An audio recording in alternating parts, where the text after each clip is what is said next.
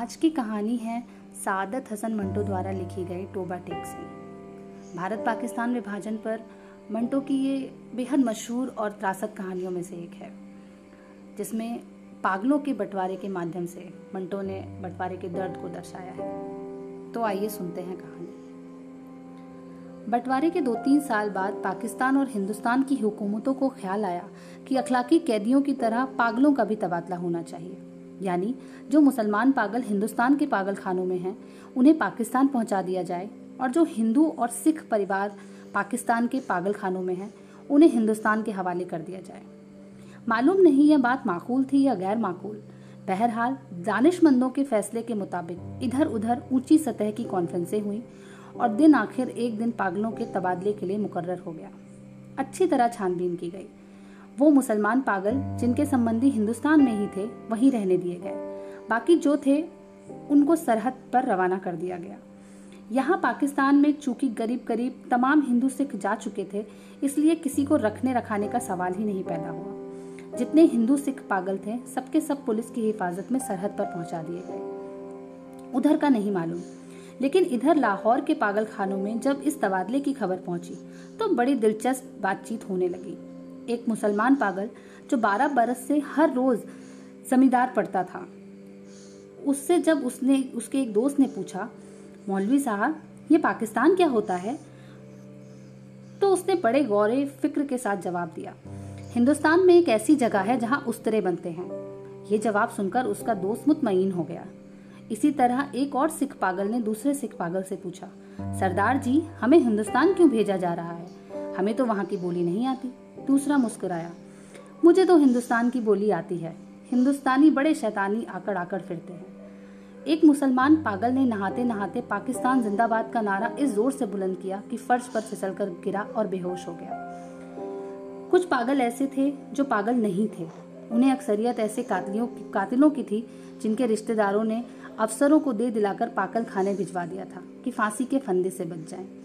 ये कुछ कुछ समझते थे कि हिंदुस्तान क्या तकसीम हुआ है और पाकिस्तान क्या है। लेकिन सही वाकयात से ये भी बेखबर थे।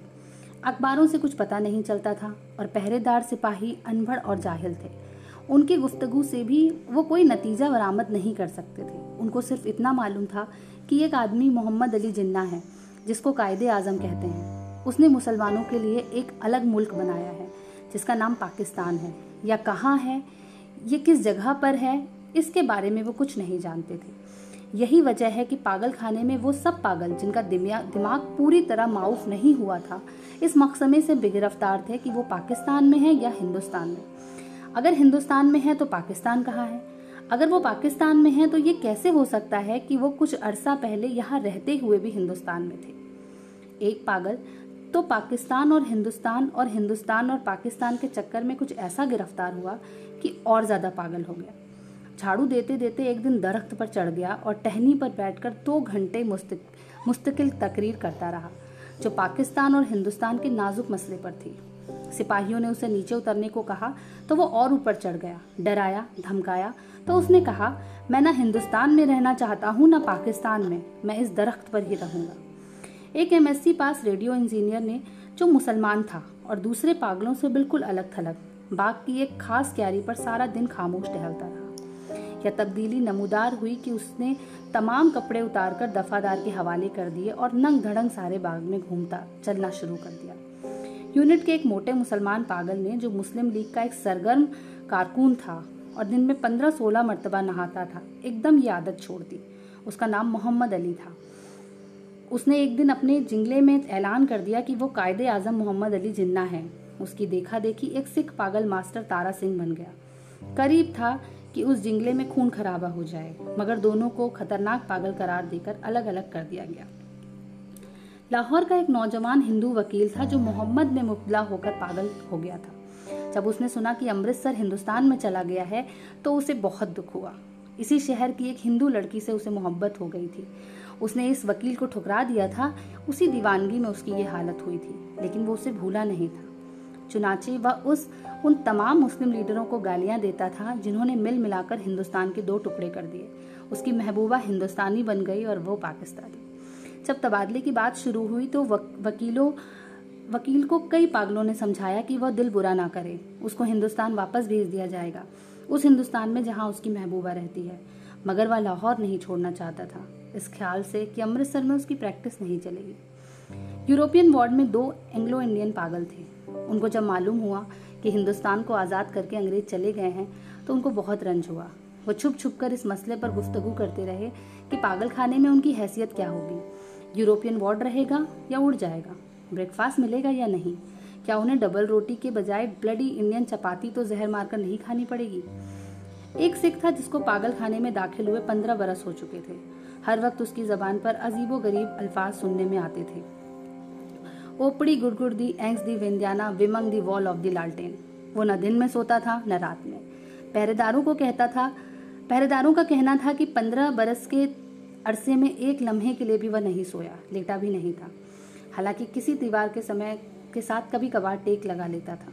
हर वक्त खड़ा रहने से उसके पाँव सूज गए थे, पिंडलियाँ भी फूल गई थी, मगर इस जिस्मानी तकलीफ़ के बावजूद वह लेट कर आराम नहीं करता था।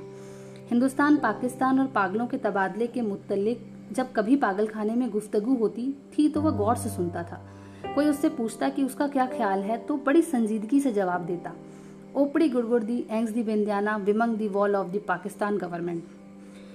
लेकिन बाद में ऑफ़ द पाकिस्तान गवर्नमेंट की जगह ऑफ़ द टोबा टेक्सिंग गवर्नमेंट ने ले ली और उसने दूसरे पागल से, पागलों से पूछना शुरू कर दिया कि टोबा टेक्सिंग कहाँ है, जहाँ का वो रहने वाला है।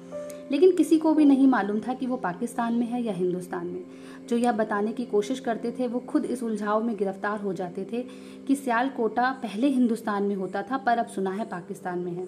क्या पता कि लाहौर, जो अब पाकिस्तान में है, कल हिंदुस्तान में चला जाए। या सारा हिंदुस्तान ही पाकिस्तान बन जाए। और यह भी कौन सीने पे हाथ रखकर कह सकता था कि हिंदुस्तान और पाकिस्तान दोनों किसी दिन सिरे से गायब नहीं हो जाएँगे। उस सिख पागल के केस छिदरे होके बहुत मुख्तसर हो गए थे चूँकि वो बहुत कम नहाता था इसलिए दाढ़ी और बाल आपस में जम गए थे जिसके कारण उसकी शक्ल बहुत ही भयानक हो गई थी। लेकिन आदमी खतरनाक नहीं था। पंद्रह वर्षों में उसने किसी से झगड़ा फसाद नहीं किया। पागल खाने के जो पुरा, पुराने मुलाजिम थे उनके हिसाब से इतना जानते थे कि टोबा टेक सिंह में उसकी कई ज़मीनें थी। अच्छा खाता पीता जमींदार था कि अचानक दिमाग उलट गया। उसके रिश्तेदार लोहे की मोटी मोटी जंजीरों में उसे बाँध कर लाए और पागल खाने में दाखिल करा गए। महीने में एक बार मुलाकात के लिए ये लोग आते थे और उसकी खैर खैरियत दरफियात करके चले जाते थे। एक समय तक ये सिलसिला जारी रहा, पर जब पाकिस्तान हिंदुस्तान की गड़बड़ शुरू हुई तो उनका आना बंद हो गया। उसका नाम बिशन सिंह था। मगर सब उसे टोबा टेक सिंह कहते थे। उसको ये नहीं मालूम कि दिन कौन सा है, महीना कौन सा है या कितने दिन बीत चुके हैं। लेकिन हर महीने जब उसके संबंधी उससे मिलने आते तो उसे अपने आप पता चल जाता था। फिर वो दफादार से कहता कि उसकी मुलाकात आ रही है।